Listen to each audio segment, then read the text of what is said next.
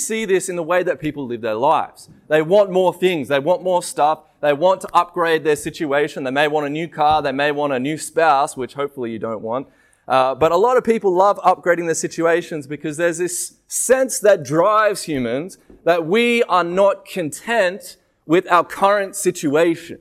We have never arrived at the destination that we believe that God has for us. And today we are seeing that very feeling come to the patriarch Jacob. He had a sense that he was not at home in this world. And we're actually going to see that the Bible says a lot of things that seem counterintuitive about this and says very different things to what popular Christians and popular teachers love to say about the future. So we're going to get into it, and I hope you guys uh, get a lot out of our passage today. So, my three points that I have is number one, the good land, number two, the cursed land, and number three, the promised land. So let's get into it. We're in verse 1 of Genesis 47. So Joseph went in and told Pharaoh, My father and my brothers, with their lives, uh, with their flocks and herds, and all that they possess, have come from the land of Canaan.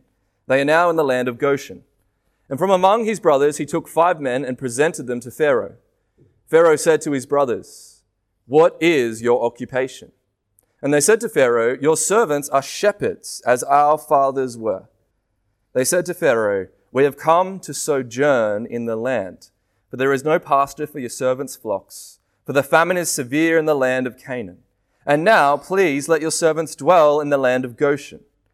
Then Pharaoh said to Joseph, Your father and your brothers have come to you. The land of Egypt is before you. Settle your father and your brothers in the best of the land. Let them settle in the land of Goshen. And if you know any able men among them, put them in charge of my livestock. Then Joseph brought in Jacob his father and stood him before Pharaoh. And Jacob blessed Pharaoh. And Pharaoh said to Jacob, How many are the days of the years of your life? And Jacob said to Pharaoh, The days of the years of my sojourning are 130 years. Few and evil have been the days of the years of my life, and they have not attained to the days of the years of the life of my fathers and the days of their sojourning. And Jacob blessed Pharaoh and went out from the presence of Pharaoh.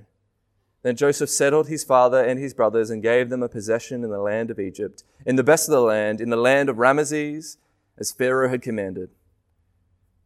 And Joseph provided his father, his brothers, and all his father's household with food according to the number of their dependents. We're going to stop there.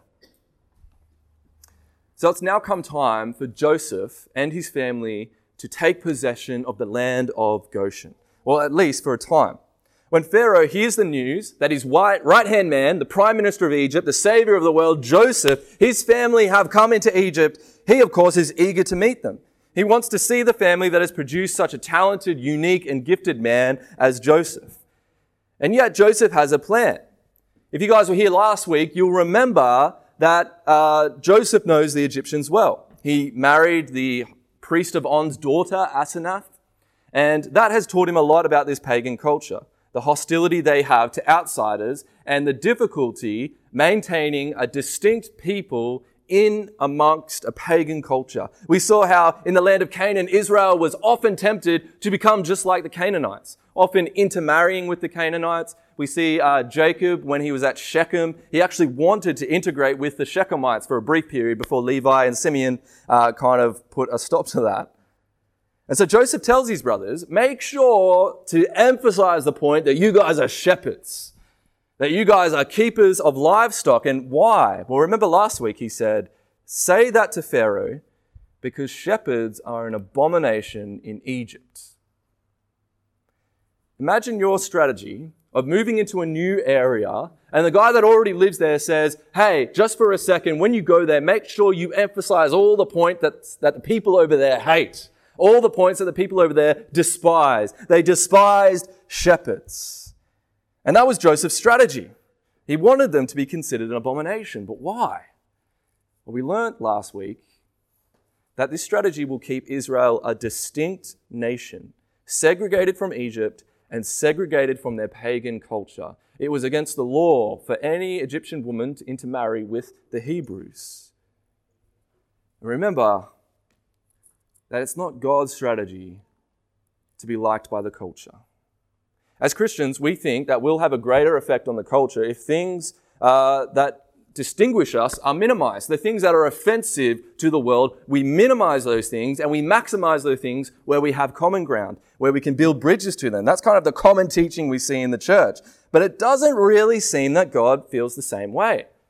Jesus wants us to be a city on a hill, right? He wants us to shine brightly in the culture. He wants us to be a light in a dark place, and that does not happen without distinction. The greatest distinction that you can possibly get is light from darkness. And so we think shining brightly like a light, if Jesus is telling us to shine brightly like a light, oh, if we could just do that, how good will it be? If we could just do that, oh, people will come flocking. People will want to uh, believe in Jesus. People will want to come to the church. But the greatest light in the world came into the world 2,000 years ago. And this is the judgment that John says in John 3:19. It says, "And this is the judgment: the light has come into the world, and the people loved the darkness rather than the light, because their works were evil." You see, Jesus shone brightly into his culture more than anyone has ever shone into their culture, and they killed him. So, Christian, let go of the idea of being liked, of being applauded by the culture, or even just being tolerated by the culture. Rather, hold on to the idea of being a follower of God no matter the cost. Whether, whether if, if you're in a privileged position and people like the fact you're a Christian, or whether being a Christian is considered an abomination to your culture. Being distinctly His in a world hostile to Him. And that is God's strategy for multiplication, fruitfulness, and blessing. We might say, hold up a minute, God. This doesn't sound like a strategy for multiplication, fruitfulness, and blessing. This sounds like a strategy of being afflicted. This sounds like the strategy of having people do horrible things to us. And over the course of human history, we have seen that for God's people. They have been afflicted. In fact, the Israelites have set themselves up to be in a position where they'll fall into slavery. But God says, in your affliction in Egypt, you will multiply. I will have you exactly where I want you. And that is just so countercultural to the way we feel, isn't it? It's so different to the way we think. It's so different to the way we strategize. We don't think, oh, let's maximize the areas which we're different from the culture. We want to minimize those things. And Joseph says to his brothers, hey guys, I want you to maximize the areas where the Egyptians think you are an abomination. And abomination is a very strong word. A very, very strong word.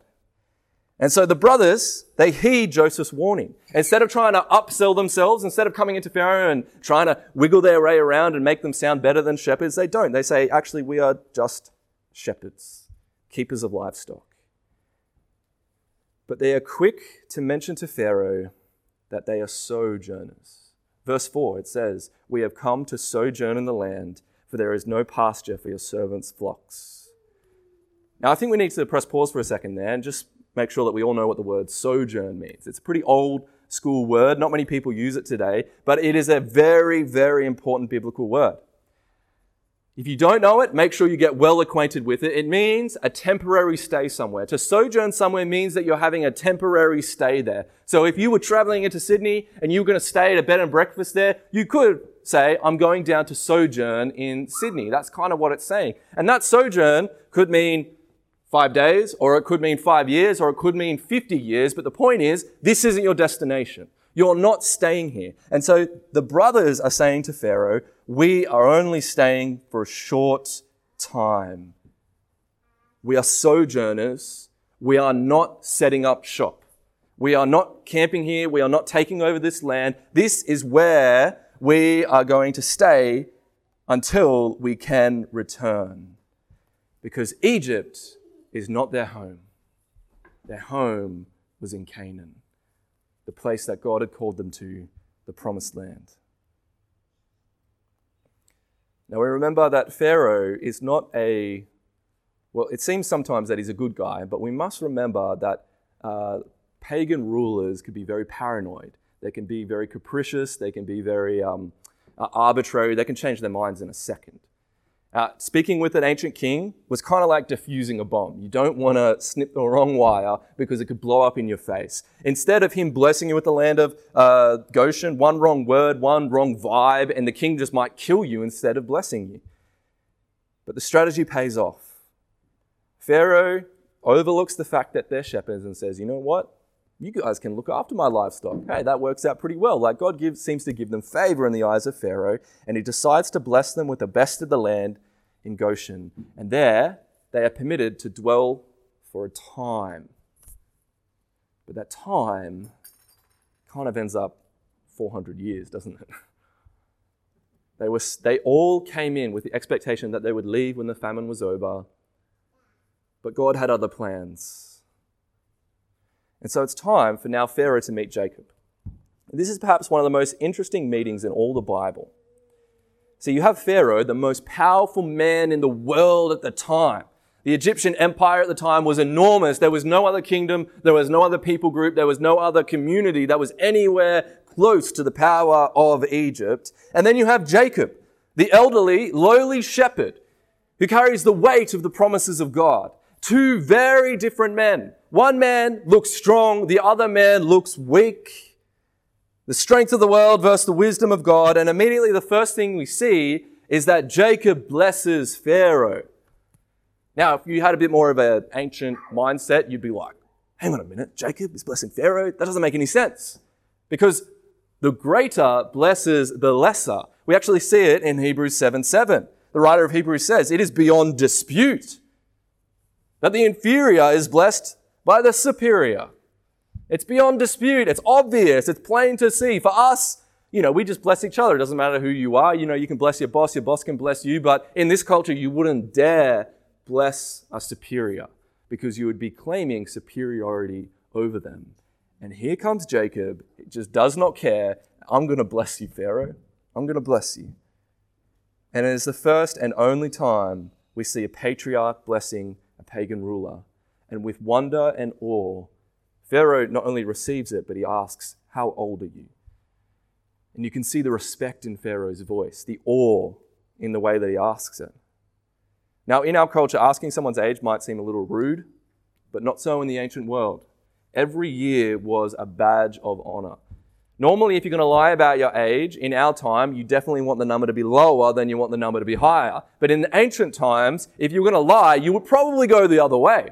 You'd probably want to be older. You'd probably want to have that, uh, that wisdom, that superiority over other people. And it was a thing to reverence this old age, a thing to respect and honor. And the Bible, universally, whether you're reading Proverbs or other sections of the Bible, you can see that old age is a thing of blessing. And we would do well to defer to those who are older, to treat them respectfully and honorably, those who have lived long lives, and to refrain from speaking evil of them. And it's a shame because as people get older in our culture, they feel more and more shame with each added number. Some don't want to let go of their youth. You can see some grandmas and they're wearing outfits that you imagine a teenage girl would wear. And you're thinking, lady, it is a good thing to be your age, it is not an evil thing. Every number is a new year to praise God for. Have a look at how Jacob replies to Pharaoh, verse 9. The days of the years of my sojourning are 130 years. Few and evil have been the days of the years of my life and they have not attained to the days of the years of the life of my fathers and the days of their sojourning. This is perhaps the most Jacob way to describe his life, isn't it? Many commentators think that Jacob here is merely referencing how many challenges he faced. And they remind us when you're reading them, our lives too are one challenge and trial after another. And it's not until we get to the other side that we get our blessing. The overview of his life, the way he puts it, just seems bleak and miserable, doesn't it? You know, Jacob sees his whole life, one bad thing after another. I don't know about you, but I don't think of Jacob's life as one bad thing after another. I think of his life as one glorious thing after another. And here I think we see the glimpse into the self pity of Jacob again, don't we? Why do I think that? It's a pretty bold claim, right, to go against the patriarch. It's a pretty bold claim for me to say, actually, Jacob, I think that you've got this wrong. But have a listen to the way Moses describes Abraham's life Genesis 25, 7 to 8.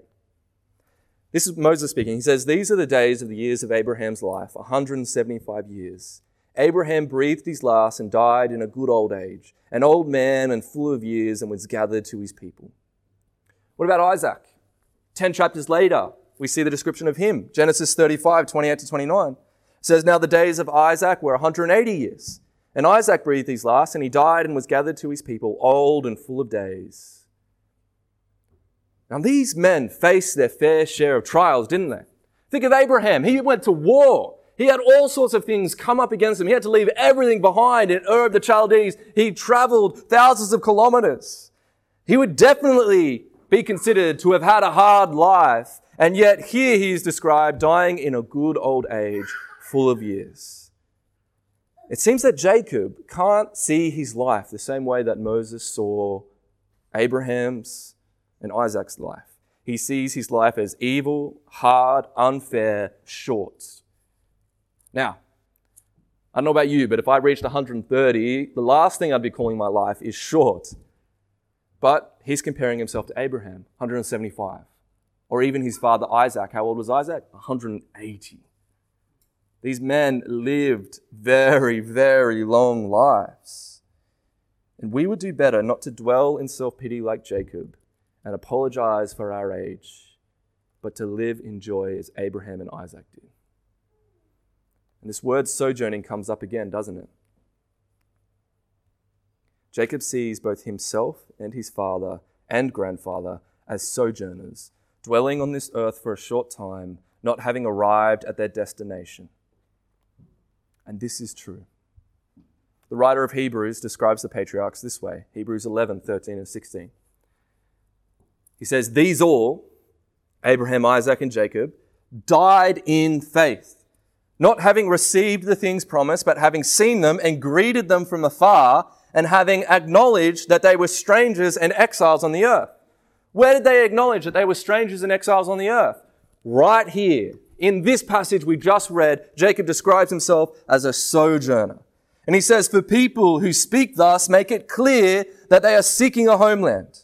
If they had been thinking of that land from which they had gone out, they would have had opportunity to return. But as it is, they desire a better country, that is, a heavenly one. Therefore, God is not ashamed to be called their God, for he has prepared for them a city. Hold on to that word city because it's very important. Abraham, Isaac, and Jacob all failed to receive the land in its fullness, but it didn't mean that they would never receive it. They would eventually arrive at their destination, but the destination wasn't necessarily the promised land, but the city of God. And what does the city of God symbolize? The presence of God, the place where God is. The good land they would receive was not merely the abundance of Goshen or Canaan, the land flowing with milk and honey, but the heavenly country. Like the patriarchs, we too, as Christians, are seeking a better country, a heavenly country, and we as well can feel like strangers and exiles, sojourners on this world, that this world is not our home and not where we're supposed to be. And that leads me to my second point the cursed land. Let's keep reading from verse 13. Now there was no food in all the land, for the famine was very severe, so that the land of Egypt and the land of Canaan languished by reason of the famine. And Joseph gathered up all the money that was found in the land of Egypt and in the land of Canaan in exchange for the grain they had bought. And Joseph brought the money into Pharaoh's house. And when the money was all spent in the land of Egypt and in the land of Canaan, all the Egyptians came to Joseph and said, Give us food. Why should we die before your eyes? For our money is gone. And Joseph answered, Give your livestock, and I will give you food in exchange for your livestock if your money is gone. So they brought their livestock to Joseph, and Joseph gave them food in exchange for the horses, the flocks, the herds, and the donkeys. He supplied them with food in exchange for all their livestock that year. And when that year was ended, they came to him the following year and said to him, We will not hide from my Lord that our money is all spent. The herds of our livestock are my Lord's. There is nothing left in the sight of my Lord but our bodies and our land. Why should we die before your eyes, both we and our land? Buy us and our land for food, and we with our land will be servants to Pharaoh, and give us seed, that we may live and not die, and that the land may not be desolate. So Joseph bought all the land of Egypt for Pharaoh, for all the Egyptians sold their fields because the famine was severe on them. The land became Pharaoh's. As for the people, he made servants of them from one end of Egypt to the other. Only the land of the priests he did not buy, for the priests had a fixed allowance from Pharaoh and lived on the allowance that Pharaoh gave them. Therefore, they did not sell their land. Then Joseph said to the people, Behold, I have this day bought you and your land for Pharaoh. Now here is seed for you, and you shall sow the land. And at the harvest you shall give a fifth to Pharaoh, and four fifths shall be your own as seed for the land, and as food for yourself and your households, and as food for your little ones. And they said, You have saved our lives. May it please my Lord, we will be servants to Pharaoh. So Joseph made it a statute concerning the land of Egypt, and it stands to this day, that Pharaoh should have the fifth. The land of the priests alone did not become Pharaoh's. So, here in the book of Genesis, we see some very important information as to kind of how this famine works itself out in the land of Egypt. The famine was perhaps one of the most severe that has ever occurred on the face of the planet.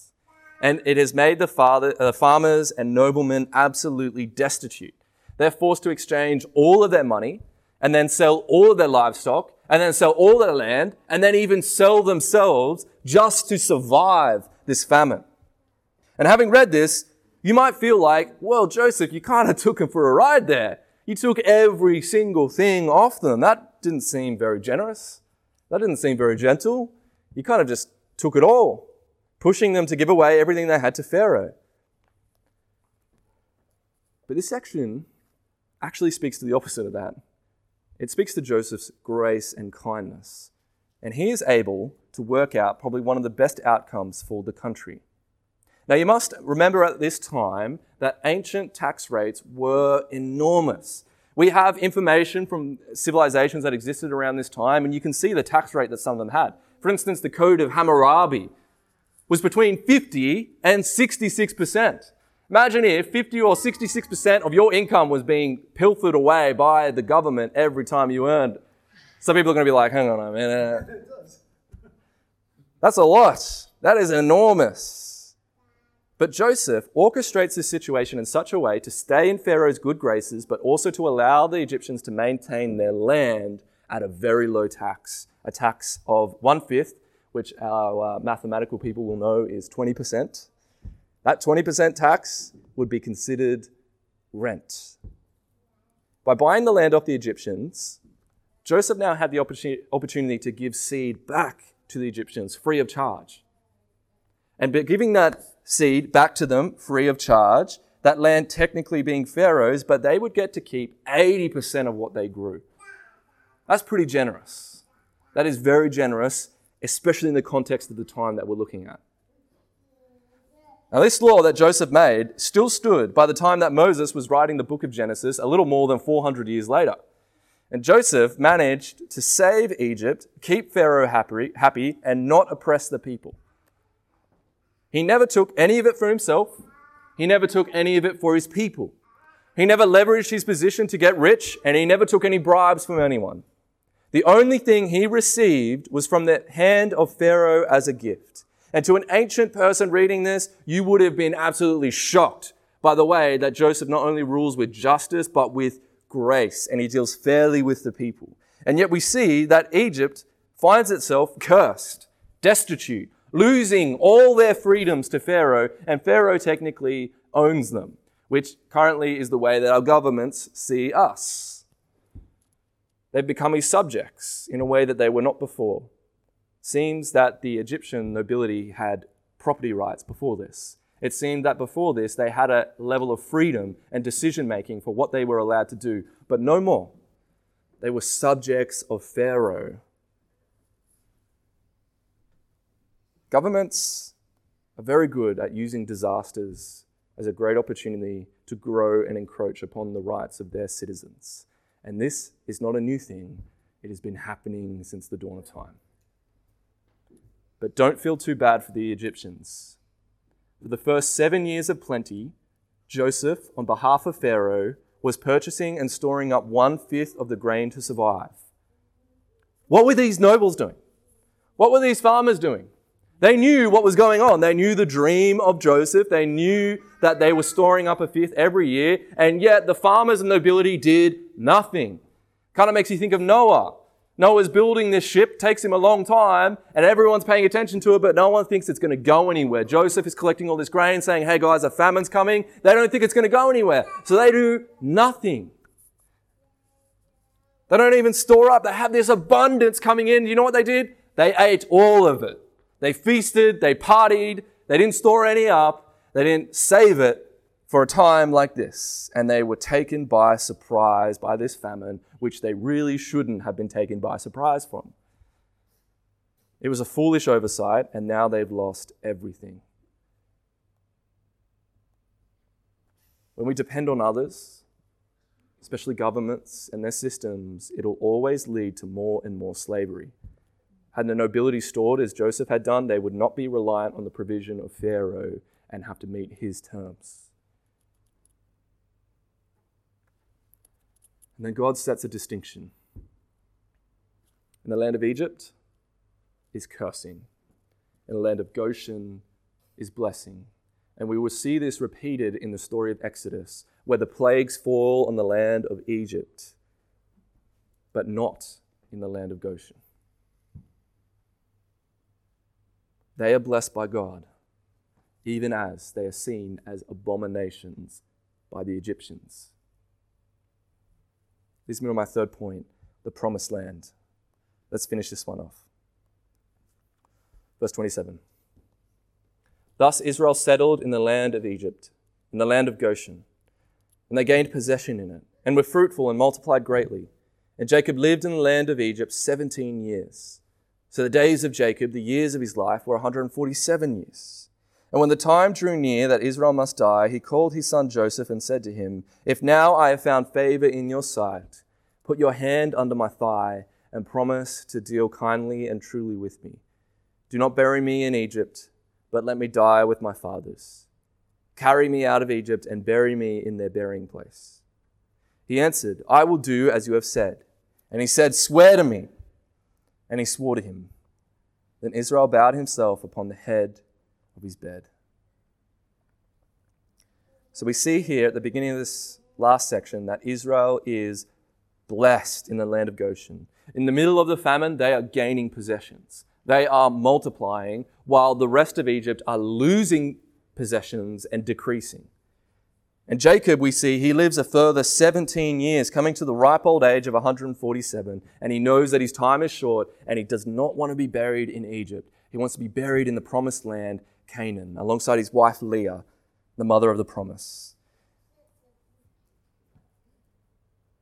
Jacob, by faith, knew that the promises of God were not restricted to this life, but would find their fulfillment in the next. And he wanted his body nowhere else but the promised land. And he makes Joseph swear to him that he will bury him in Canaan, which Joseph swears, puts his hand underneath his thighs, which was a uh, sign of oath, uh, an oath. It's a very intimate oath that's being done here. And then we see Israel bowing himself to Joseph, fulfilling the dream of Joseph from long ago. Here, Jacob bows to his son, albeit a very cumbersome bow in a bed, but he does do it. And as we saw in Hebrews 11, we see that Jacob died in faith, not having received the promise. But he saw it, and he greeted it. And he knew that there was a true destination, the city of God.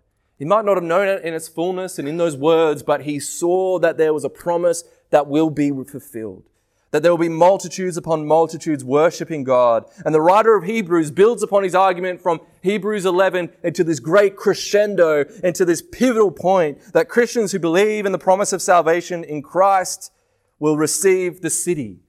But listen to this mighty conclusion, Hebrews 12, 22 to 24. But you have come to Mount Zion, to the city of the living God the heavenly Jerusalem, and to innumerable angels in festal gathering, and to the assembly of the firstborn who are enrolled in heaven, and to God the judge of all, and to the spirits of the righteous made perfect, and to Jesus, the mediator of a new covenant, and to the sprinkled blood that speaks a better word than the blood of Abel. Did you see how that began? It says, You have come. That's in the Greek perfect tense. That means that it has happened to you presently. It is a present reality for you. You have come to Mount Zion. You have come to the city of the living God. The writer of Hebrews is saying back in Hebrews 11, these guys greeted it from afar, but they died not having received it. But guess what, Christian? You have received it. We have received this promise in the heavenly city.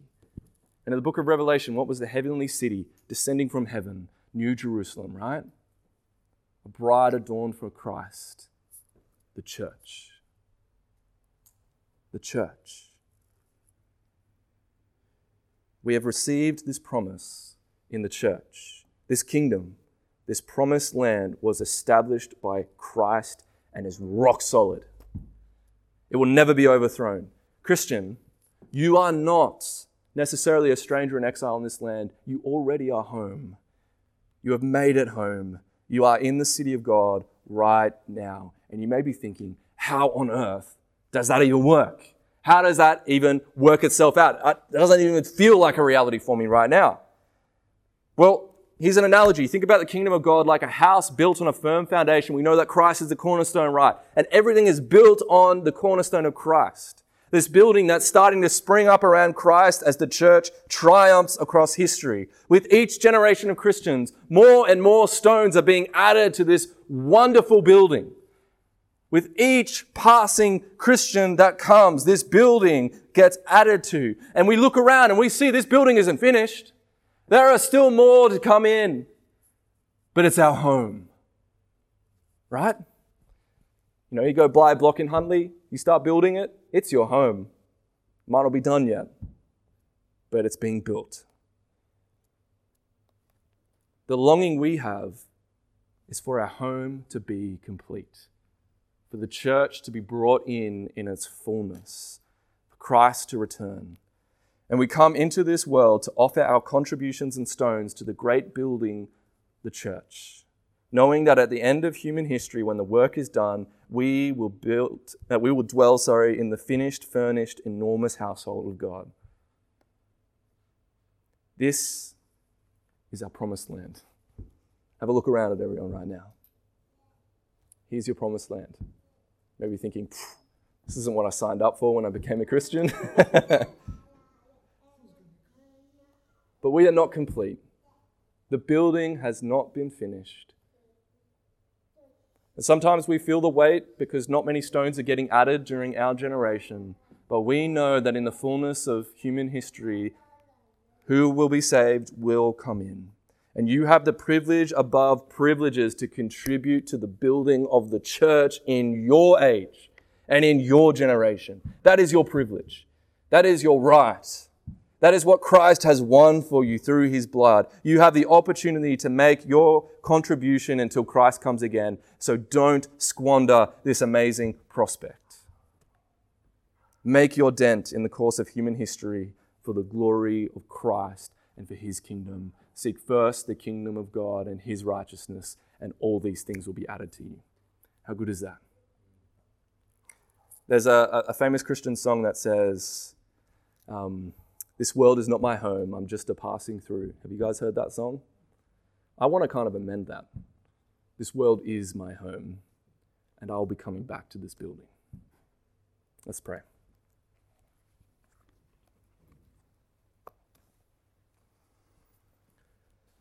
Father, how glorious it is that you are building this enormous cathedral of saints at this wonderful temple built by living stones, built by the lives of men and women reborn and reshaped into the image of your Son, Jesus.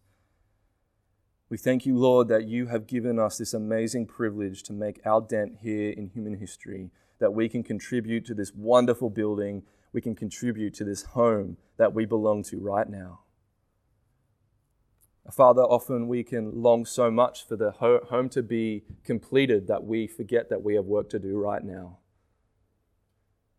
And so, Father, I pray by your Spirit and by your mercy that you'd empower us, that you'd fire us up, that you get us ready to go out into this world and to win men and women for your name and to build this amazing kingdom and this amazing city and this amazing building for your glory and your glory alone. We praise you, Lord, that you have seen fit to save us, that you knew us before the foundation of the world, and you have called us into your wonderful kingdom. I pray we would never forget that. I pray these things in Jesus' name. Amen. We're going to move to a time of communion now.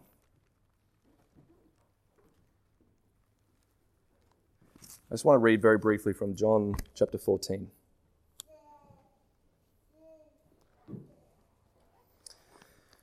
Let not your hearts be troubled. Believe in God, believe also in me. In my Father's house are many rooms. If it were not so, would I have told you that I go to prepare a place for you? And if I go and prepare a place for you, I will come again and will take you to myself, that where I am, you may be also. When we come to the communion table, we have the two elements. We have the bread and we have the wine. And the bread, as we know, symbolizes the broken body of Christ. And the wine symbolizes the blood spilt. Remember that Jesus went to prepare this amazing place, your place within the church, through these elements, through his body and through his blood. That through his sacrifice and atonement on the cross, you gain access to the very household of God. You get the right to be called a child of God. And the problem with doing uh, communion so frequently is that sometimes it can lose its power. And I pray that today we would not feel the power waning, but that we will once again recognize what it cost Jesus to buy us and purchase us into this kingdom. So, the way we do uh, communion here at church, if you know Jesus, if you love Jesus, if you consider yourself a follower of Jesus, you can stand up, come over to the table, grab a bit of bread, dip it in the wine or the juice, the wine is the darker liquid, the juice is the lighter liquid. And then come grab a seat, and then we're all going to pray together as one unified church, and we're going to eat together as one body of Christ. So please feel free to come and do that. Um, it's just over at the table here.